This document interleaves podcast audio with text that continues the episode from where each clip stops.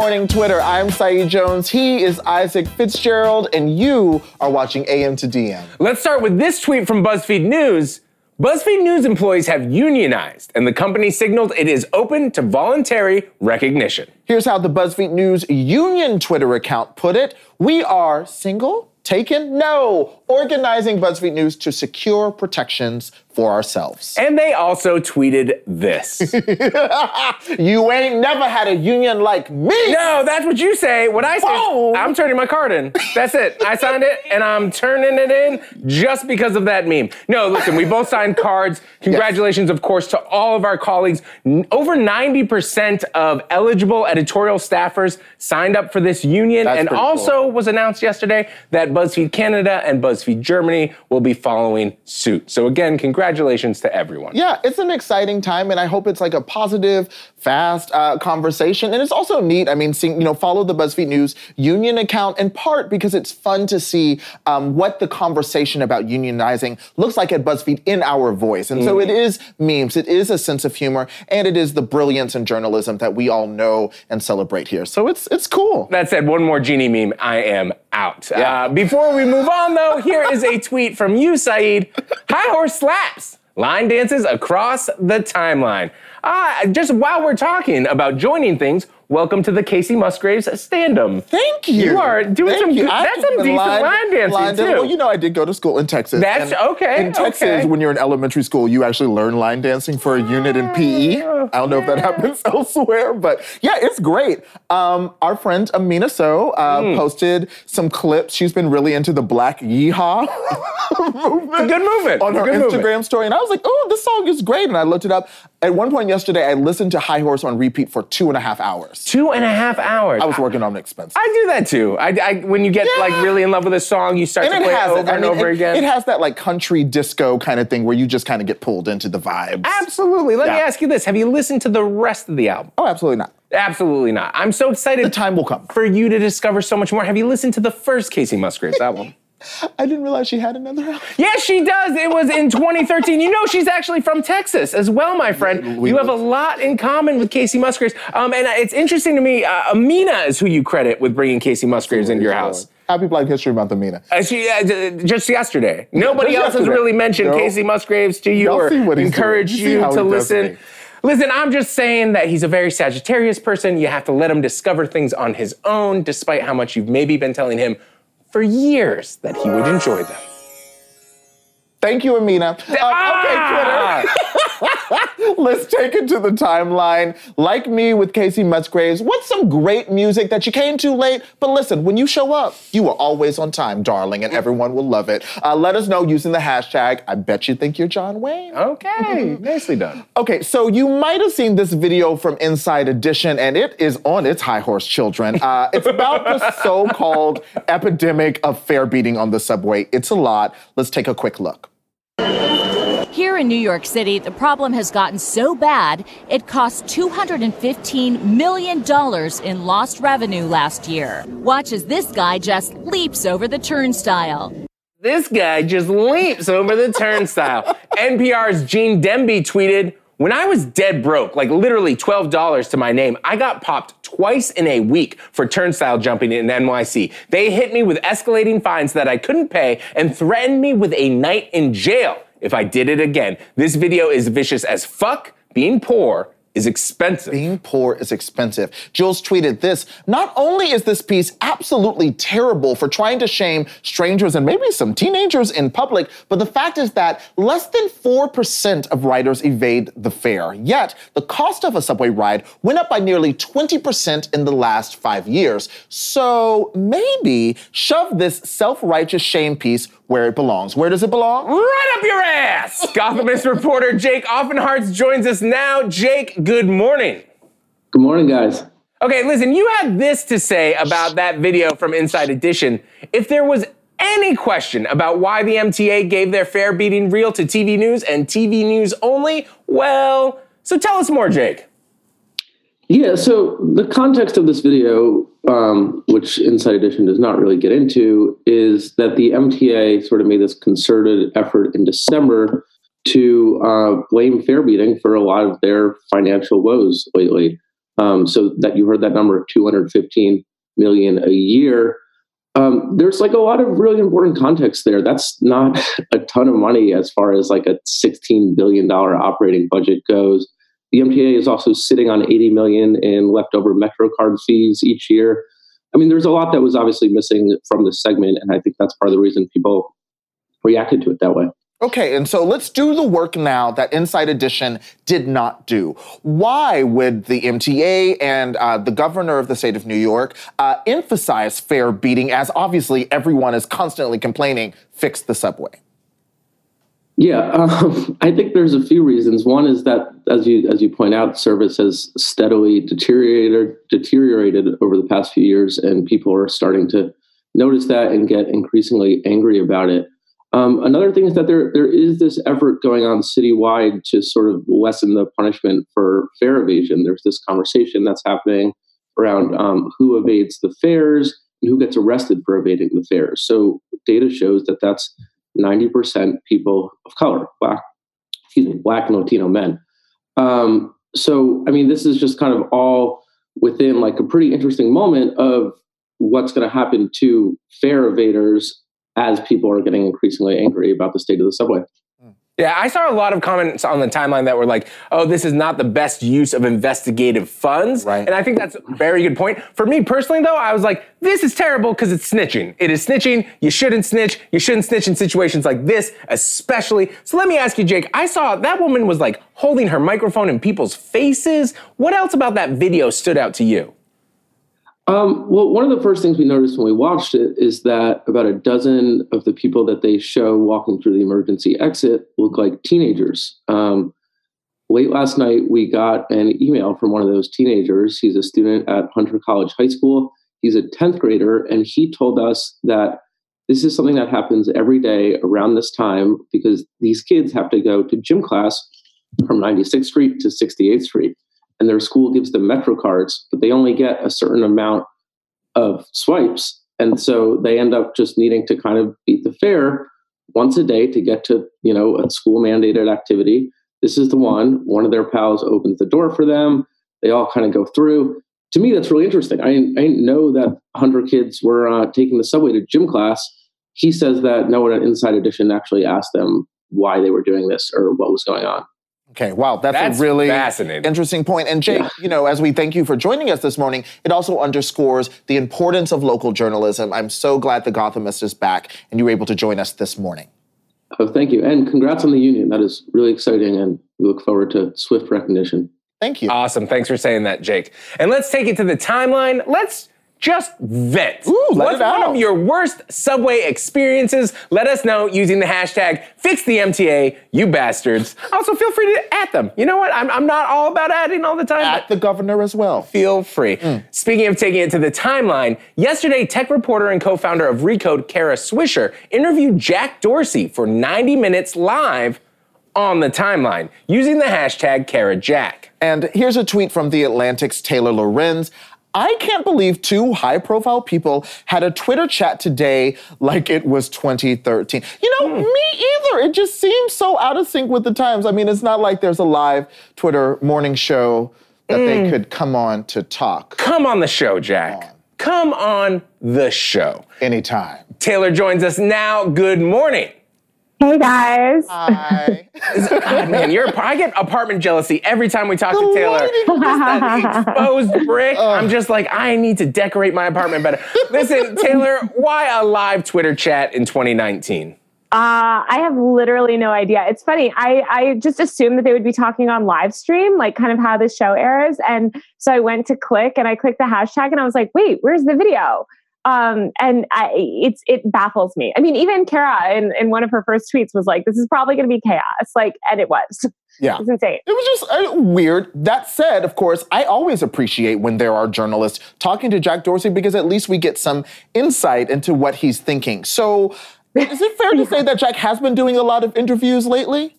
Yeah, he's been on a whole press tour, and I think it's really eliminated, um, you know, a lot of things, a lot of his, exactly what you said, a lot of his thinkings, um, you know, for better or worse. Um, and I, you know, so I, I, I appreciate him wanting to be more transparent, and I appreciate him wanting to you know, sort of have a dialogue with journalists. I just think this was the worst format to do it.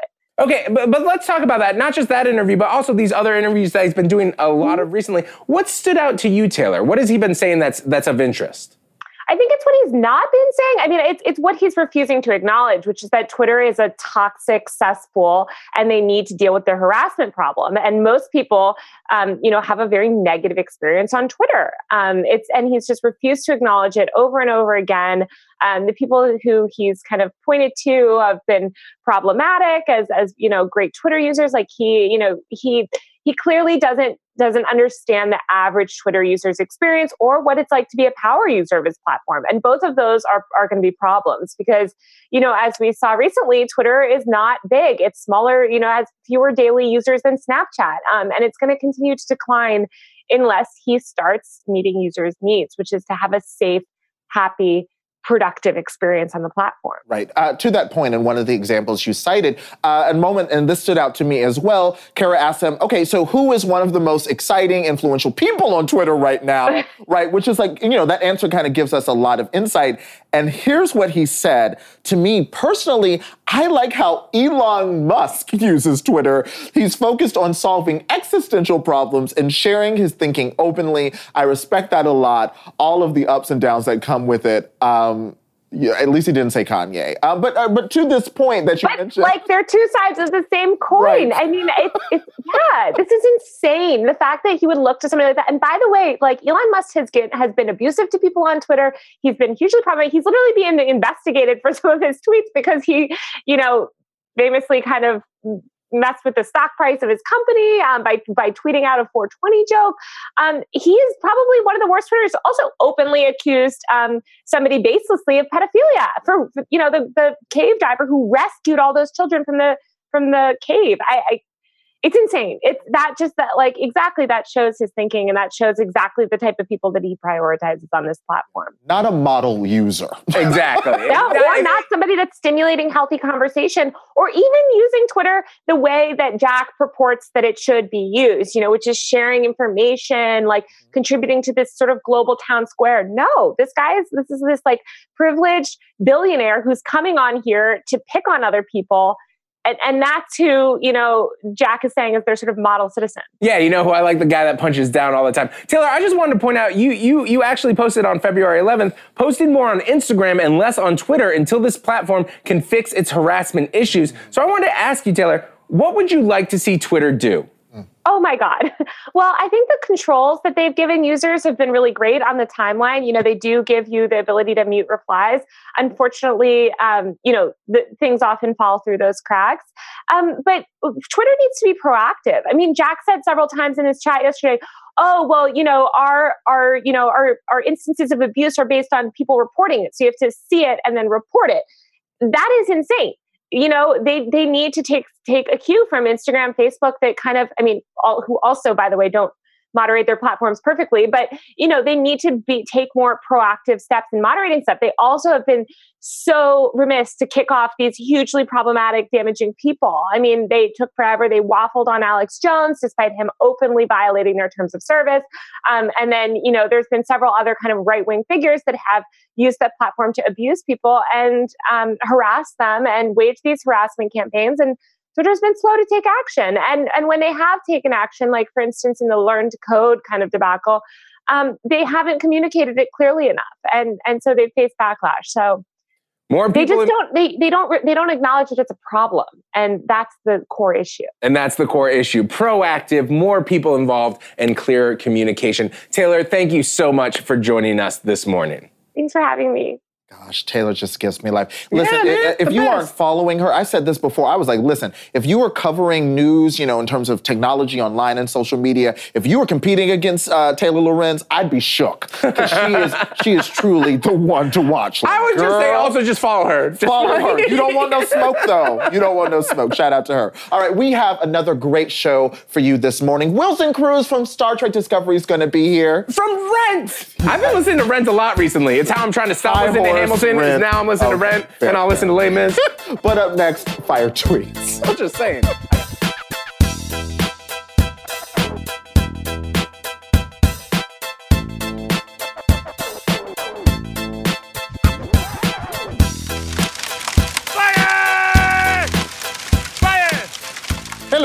Okay, so there's a new trailer for Frozen Toast. Yeah, we're out. gonna open fire tweets with Frozen.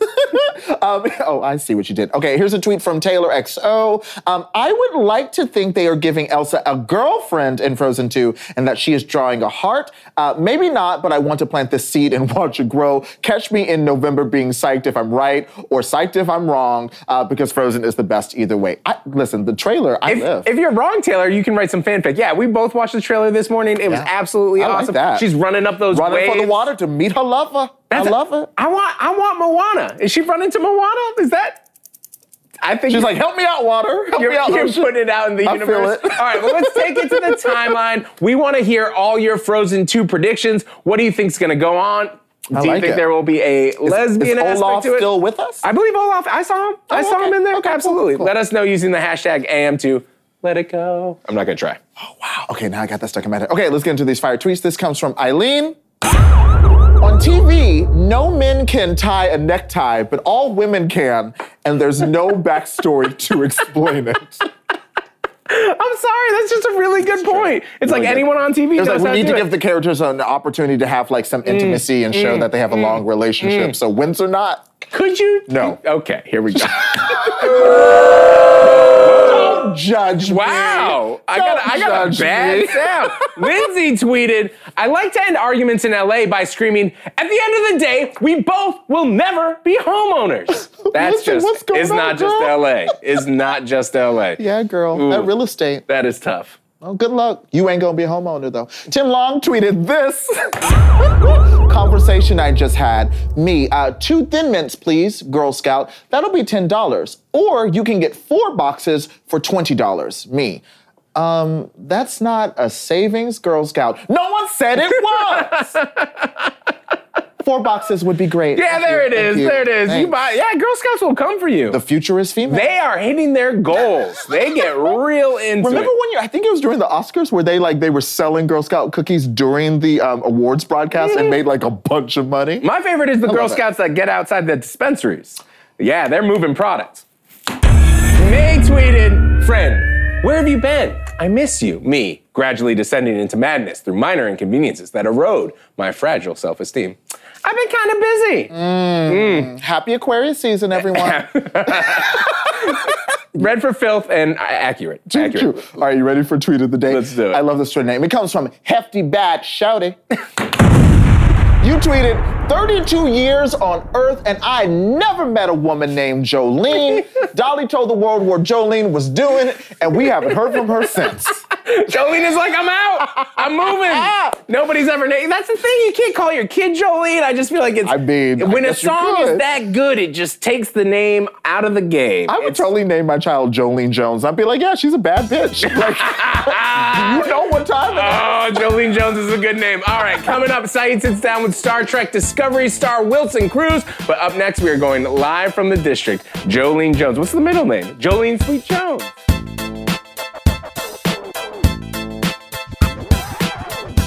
Welcome back. We are going live from the district. Here's a tweet from CNN citing two sources close to the president.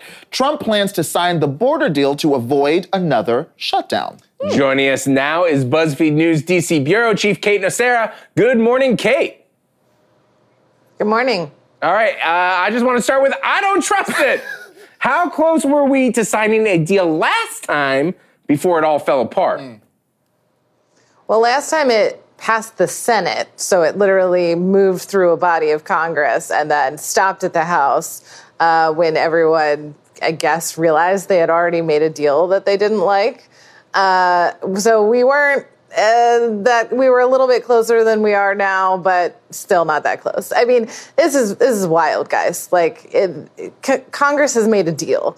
Trump is, you know, everything sort of depends on what Trump does and what he's seeing on the television in the next 48 hours. Right, I was like gonna- that is how we're going to decide. Absolutely. so, and, and to that point, so it's not ludicrous to be like, well, does it matter if the president watches Fox and Friends and, and the way they talk about it could actually influence how this goes? That's not just ludicrous?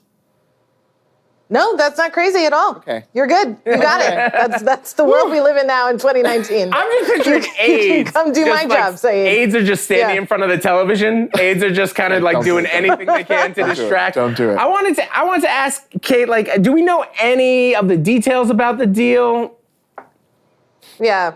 Uh, it does include about 1.3 billion for border security. Um, we don't have all the written details down, but we do know uh, that number. And so, what Senate appropriators are doing right now are trying to convince the president that that is a good number, uh, that he's going to get some of what he wants at least. But that is less money than he was offered in December. So we had a whole very long shutdown uh, just to get less money than he was actually offered. That's interesting. I didn't know that. I mean, it's like that Yeah. Girl Scout tweet Yeah. we were talking about earlier. Yeah. Yeah. And, and, and listen, you know, Kate, and of course I know you feel the same way, as ludicrous and wild as all this is, it of course has huge implications for like over 800,000 federal workers. So I, I wanted to read a tweet about this for them. Um, the Washington Post, Tracy Jan tweeted, uh, federal workers remember the last time there was a shutdown deal, and as uh, Kate mentioned, how close it came, and it fell apart at the last minute. So for now, they are keeping their side jobs, refilling prescriptions, and have canceled, I guess, Valentine's Day date nights, because that's coming up. So, Kate, I mean, Sad. Yikes! Uh, what do we know um, about furloughed workers from the last shutdown? Have they even like received their back pay from last time? Yeah, it depends on agency to agency. So it depends on like what your, how quickly your HR and your agency can get that done for you. Uh, so we don't totally know. Uh, federal contractors who are also furloughed, who do not actually qualify as federal employees, just won't get back pay at all. So that means like janitors and cooking staff at places like the Smithsonian they're not getting back pay when the government shuts down at all. So imagine, you know, and these are very low wage workers too. Imagine living uh, just thinking that your job might not be there for a couple weeks. You know, just the the uncertainty of having to go through this every couple weeks is just it's brutal to think about. The workers that would benefit the most from back pay and from stability. Gosh. Uh, well, here's Yeah. a tweet from the Washington Yeah. Post, Robert Costa. McConnell is considering taking up the Green New Deal for a vote in the Senate as a way to rattle Senate Dems. Uh, and Time congressional uh, correspondent Alana Abramson tweeted, "Is there a troll emoji?" I mean, there's a turtle emoji. I know that. Uh, Kate, why would uh, McConnell do this? Sorry. Um, because he wants to get everyone on the record. I mean, this is, uh, I know we're still a little ways out from the election, but this is the kind of stuff that ends up in ads against Democrats for the next two years. You know, they voted for, uh, they voted for various elements of the Green Deal, and in places like in, in re- you know red states, like that's not going to play as well as for the you know and, and for the 2020 folks, it'll it'll go in ads against them as well. Um, this is just something that Mitch does. It's something that Harry Reid did. You know, it is putting your opponent on the record on a controversial subject so you can play it in an attack ad. Okay, uh, so can I ask, do we know how popular is the Green New Deal with senators? So um, the problem is, is that there's not a lot of detail in the Green New Deal. So the overall idea of the Green New Deal is pretty popular. Uh, you know, moving towards some big plan that really tackles climate change uh, in the next 10 to 15 years. Like that idea is popular. It's the nitty gritty. It's the details. Uh, there are ideas that are more popular than others. Um, the resolution that was introduced in the Senate is not that specific. Um, so there are a lot of Democrats in the Senate that do support it. It'll be interesting to see if Mitch McConnell attaches what he can do is he can go in and attach different amendments on more controversial, specific topics and put people on the record that way. Okay. Uh, and so we'll, you know, it, we'll see what Senate Dems do in, in that in that position. A lot of them might vote present, which is kind of a way of getting out of it. You just say like, I have no opinion on it. Not going to vote. Okay. Okay. So uh, I'm just going to think ahead uh, a few Twitter news cycles um, where we see terms bandied about, you know, and we actually, I at least I feel, I'm like, I can't even remember what it meant. For people watching now or Right. later, what exactly is the Green New Deal? What exactly is it? Yeah. Do Are you know? asking me? Yeah. I mean, that's a great question. We don't really know. Right now, it right now it is a resolution to tackle climate change in the next 10 to 15 years. I mean, the the specifics in terms of what they want to get done, what Alexandria Ocasio Cortez wants to do is probably very different than the approach that like Kamala Harris wants to take, right? So what it is is vague at the moment. What it is is vague at the moment. Well, Kate, thank you so much for joining us this morning. TBD, as I always say. She's always like, you know, we'll see how it plays out. TBD. TBD in DC.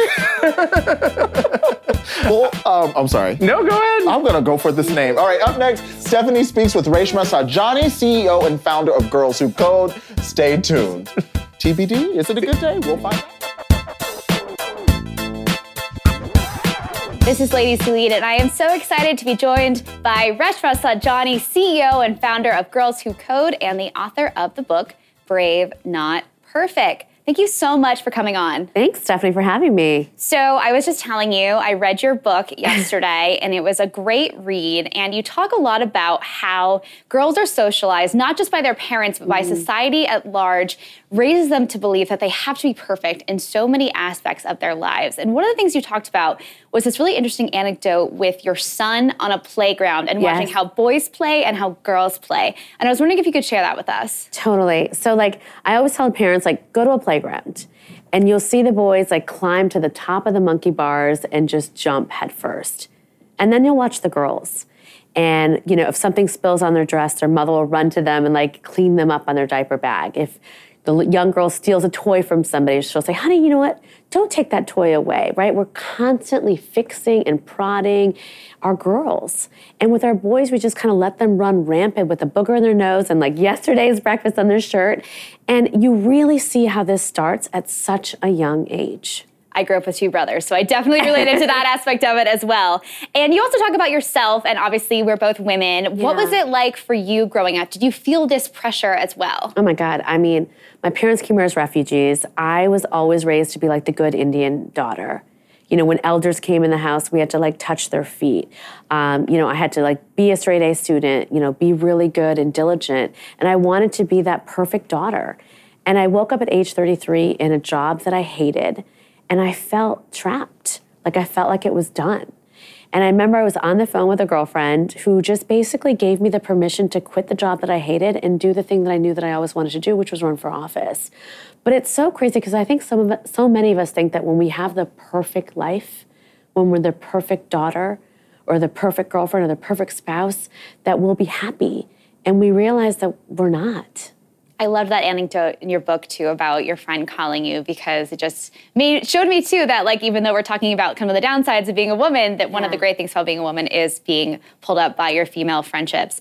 I'm curious too. You talk about the difference between women of color mm. and white women, how they experience this need for perfectionism. Can you talk about that? a Yeah, I just too? read an article about that. Look, I think it's harder for women of color. It was harder for me as a woman of color uh, because I had to do everything twice as good. I had to be twice as perfect. And so, like, is there even an opportunity for, for women of color to be brave? I think what's amazing is you're seeing women like Stacey Abrams, you know, who like got an election stolen from them and is just right back out there, like running again. She's not letting her failure take her away from her dreams. You're seeing Kamala Harris stand up when she announced that she was running for president saying, I am not perfect. So you're seeing women of color really be these kind of brave examples of authenticity and leadership and saying to the rest of us, you know what, you don't have to be perfect to lead. And I think it's a powerful example that we need to see right now. This past election, you're right, we saw so many women of color and women who had never run for office before running for office, some winning, some not winning. And you mentioned that you also ran for office mm-hmm. yourself and you had this big, I wouldn't call it a failure, but you know, you had this failure. failure. No, no, no, it was a failure. I've run twice and lost. It was definitely a failure. But you had this thing and you kind of pulled yourself back up and look at you now, you're so successful. And you learned a lot from that experience. and something that I feel like women don't talk about a lot. And I just wanted to know if what is your advice on the other side of that? Look, I when I lost that race, I thought that like failure would break me. And the biggest aha moment was like, oh my God, I'm not dead. Like I'm okay. And this is what I talk about my book is this idea of your, your bravery muscle. And it was the first time in my life that I had done something that was truly brave, that I didn't give up before I even tried. And it led me to lead a movement to teach girls to code when I didn't even code, right? And so, like, you never know, like, where your journey will lead you. And this is why I tell women it's like, just start. You know what I mean? Just do something. Take one step towards your dream. You know, practice imperfection. Send an email with a typo in it, right? Seriously. Or without an exclamation or without mark, or an as we talked about on the Yay, show. right? All the time, right? We overthink everything, and it holds us back. I think from living our fullest potential. And Stephanie, look, I didn't write this book because I want more women to like raise their hand for promotions. I believe that bravery is joy. I believe that when you learn how to be imperfect, when you start basically, you know, being constrained by the structures that have been put upon us, and you start living a brave life, you will live a happy life. And we're seeing bravery on the biggest stage. We're seeing six women run for president. We're seeing women take down powerful men in the Me Too movement. But I want to see everyday bravery. That when you're walking down the street and someone bumps into you, you don't say, I'm sorry, right? You have the bravery to like go to the gym for yourself. You have the bravery to say no. Like it's that everyday courage that I think is going to build a revolution.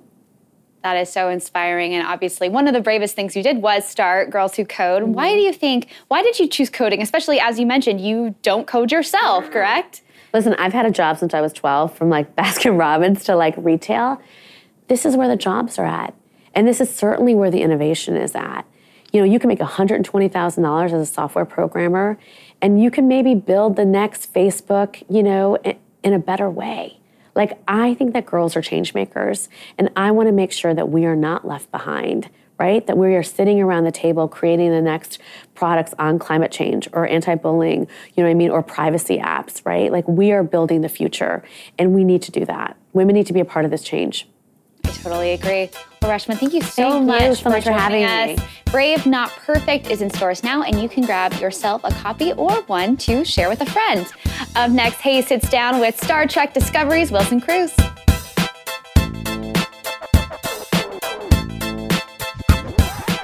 Hello, my queens. This is the sit down, and I'm here with Wilson Cruz, one of the stars of Star Trek Discovery and one of the stars of our lives. Hello. Hello. Hi, thank you for having me. Um, so let's get into this Yeah. Star Trek tea, honey. Okay, so the last time you were on the show, your character, Dr. Culber, was very much alive, Yes. very vibrant. Yes. He died, but he's, I feel like he's coming back. Is he coming back? is coming back. It's not a secret. It's the worst kept secret Okay. on, on television. I was like, I'm not trying to get in trouble with I mean, CBS now. No, as soon as as soon as that episode aired, Okay. we wanted to make it very clear to people that this was just a chapter in the story.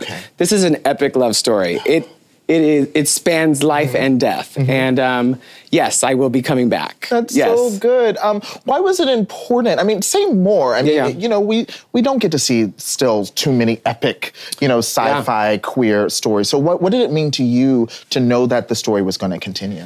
Well, you know, you're right. We don't get to see these love stories, especially uh, between two men, Mm-hmm. right? Um, and especially two openly gay men who are playing these openly gay Mm-hmm. Right. characters in the future. Um, and it's important to see that you know our relationships and our our love stories are as as vibrant and epic Mm-hmm. and you know um, as important as anybody else's. Mm-hmm. Um, and in my 25 year career, I've, I've had very few opportunities Mm. to express and, and really um, delve into that kind of story. So to do it with my, my dear friend Anthony Rapp, who is Mm-hmm. an amazing actor, um, is, is overwhelming. But, you know, I think it's important that we, we see the love in our community as well, Mm-hmm. and love between two men, and two men who, um, you know, this is also an interracial relationship Right. as well. So um, it's exciting. It's exciting. It's beautiful. Is there ever, you know, as you've done wonderful work with GLAAD, and of course you've always been so um, out and, and, a, and a real advocate for conversations about representation. And, and sometimes I do wonder when you're actually doing the work Yeah. on set, is there a bit of pressure, you know, because, you know, there, the stakes are high. People do go, well, listen, we don't have a lot of these stories, so we want them to be. Um, you know, when I'm working, Mm-hmm. what, whatever I'm doing, if I'm working at GLAAD or if I'm working on set, Mm-hmm. you know, as an actor, um, I'm focused on on the job at hand. But you know, I, Anthony and I are very um, aware of the Mm-hmm. story, and we want to make sure that we get it right.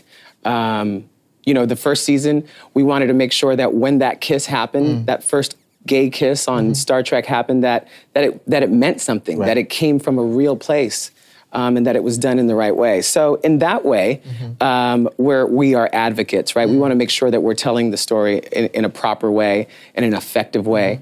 Um, when I worked at GLAAD, my job was to speak to networks um, and studios and advocate for more representation. And so I had to put my hat on Right. and really think about it from the business side.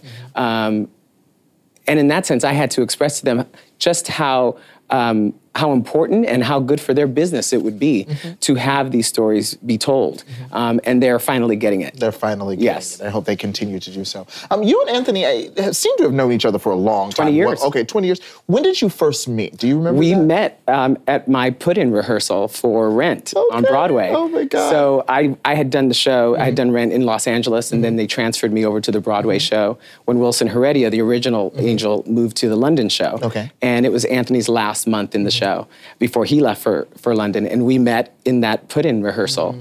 Um, and we've been friends ever since. Yeah. Um, because you know, at the time, the late '90s, there were very few openly gay actors who were working in this in the way that we were, and so you know, we knew we know what that experience is like, um, and so we've we've built a friendship of love and respect for each other, and the relationship that we've created on Star Trek really comes out of that. Yeah, it's beautiful.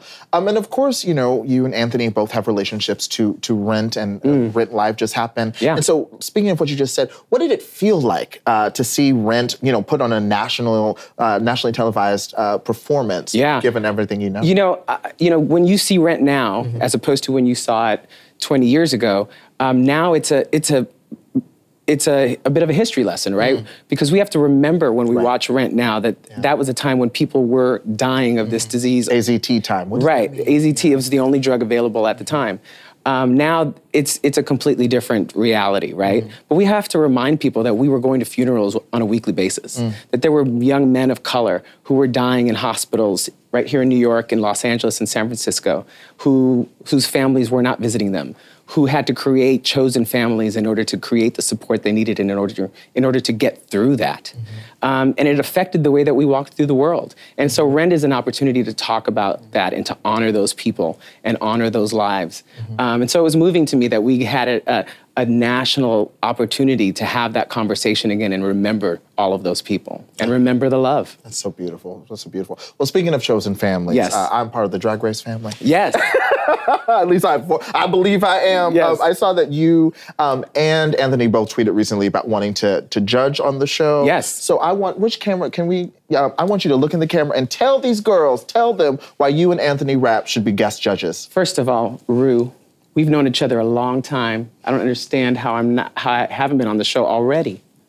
I'm kidding. But listen, Anthony and I um, represent the future, and Drag Race represents the future. I think it's an, a great opportunity to bring together these two worlds.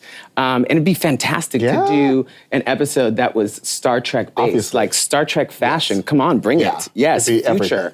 Let's do it. Futuristic themes. Yes, I would love it. Yeah, let's do it. but um, you know, and we're both huge, huge fans of the show. So I stand. All right. let's do it, boo boo. Let's put it out there. Let's put it out there. Well, before you go, uh, we wanted to play uh, a quick round of One's Gotta Go Star Trek edition. Okay, what's that? Okay, girl. Uh, you're, I'm going to give you some options. All right, And all you're going to have to eliminate one of them. And it's good luck. I, I, I wish you the hope I best. understand okay. what this means, but okay. okay, one's got to go. You have to get rid of uh, Star Trek series, original series, Mm-hmm. or you can get rid of Next Generation or Discovery. Which one are you kicking out?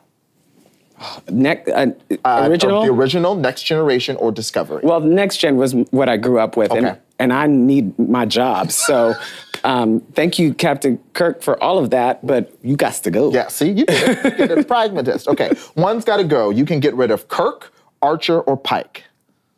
Why are you doing this? You're gonna make me. they- People are gonna hate me. Kirk, Archer, or, Or Pike. Pike, Well, we uh-huh. did without Pike for a long time. Okay. I'm sorry, Anson. Look, You gotta go. I like this. I love you're like you. I love you're like. Oh, this is so hard. Bye. savage, honey, savage. savage. She's a savage. Um, alien races: Klingons, Kelpiens, or Vulcans.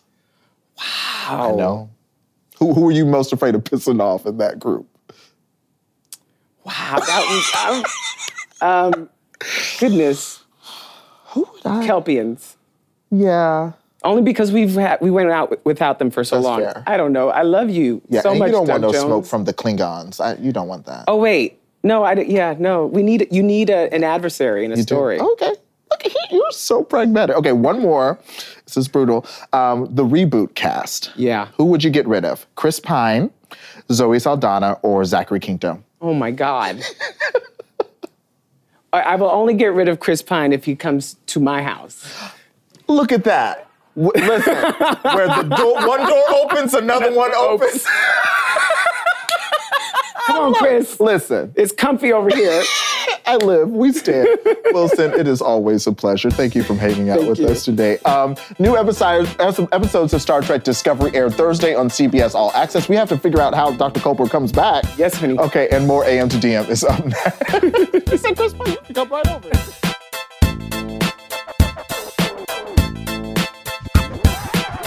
Here's a tweet from Yvette Dion.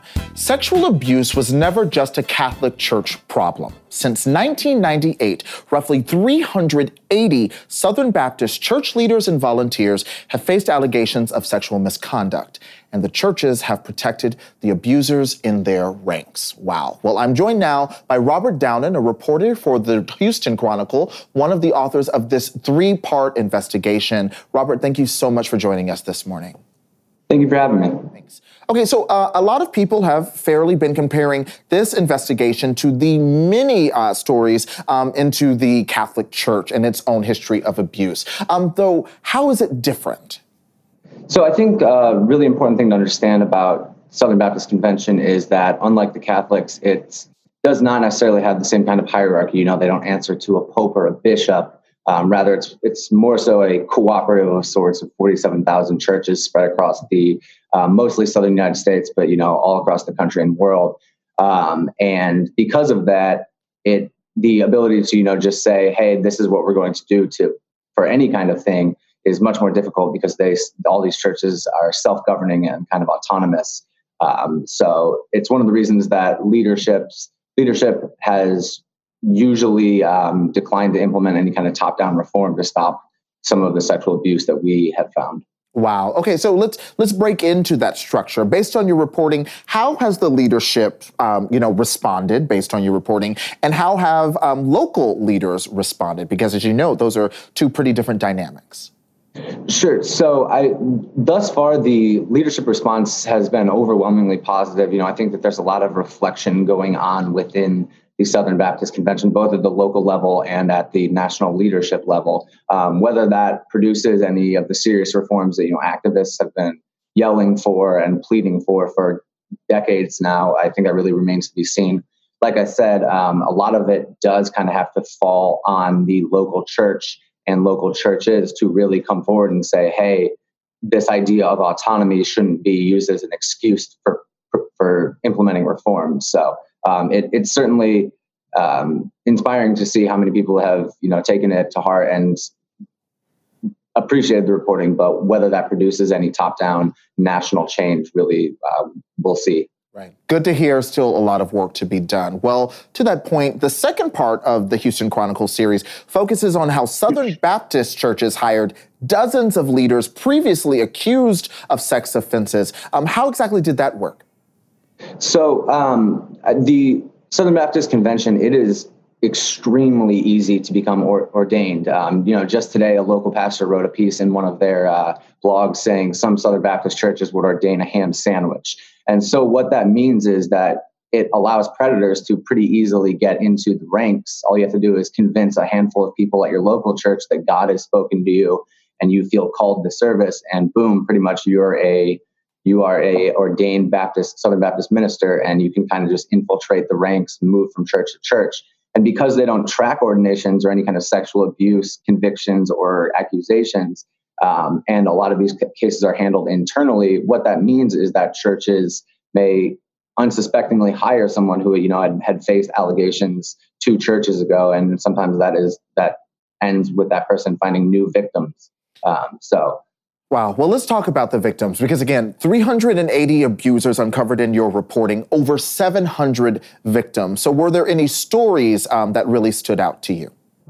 I mean, I think every, every story we talked to, I can't even tell you how many victims we spoke with. Um, but I mean, the the ones that we've profiled in our first story are the ones that stuck out to me, just because you know the the odds in so many cases are stacked against these victims um, for justice. Whether because of statute of limitations in some cases, as we saw with the David Pittman case, or because church leaders, after they do come forward, you know, ask them to forgive their attackers or you know let it go, as one mission board official told Ann Miller. Um, and you know, it's it's not just the abuse that you know is traumatizing for these people. It's the idea that after they do have the courage to speak up and come forward, they find themselves being ignored or shunned or demeaned by the very people that they thought were meant to protect them. And in many cases, we found that is not equally damaging as the abuse, but as far as long term consequences, is absolutely devastating. Yeah, absolutely devastating. Well, listen, um, uh, this this story shook me to my core. I, I, grew up in Texas. I grew up in the Bible Belt. Um, I know many family members and friends who were raised in the Southern Baptist Church. So, you know, you've published this series from the perspective of, of readers, everyday people who are not leaders in the church or not journalists. What advice do you have for them? You know, where do they go from here? What should they think about?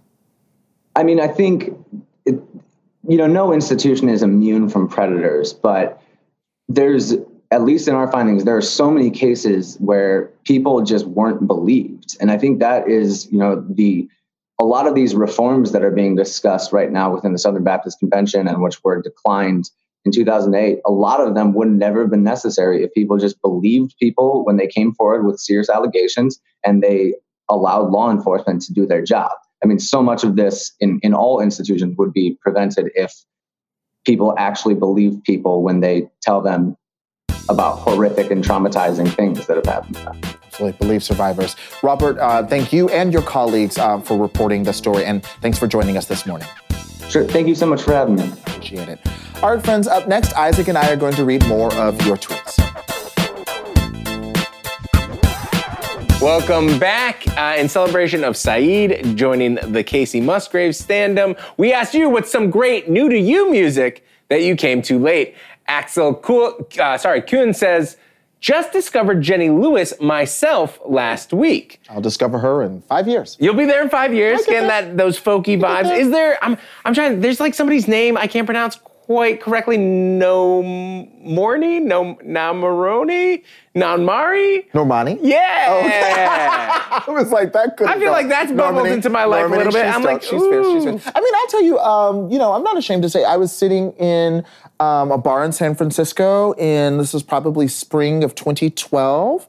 Um, you know, having drinks with a, a writer friend, Mayhew, and um, and uh, Stevie Nicks and uh, oh my God.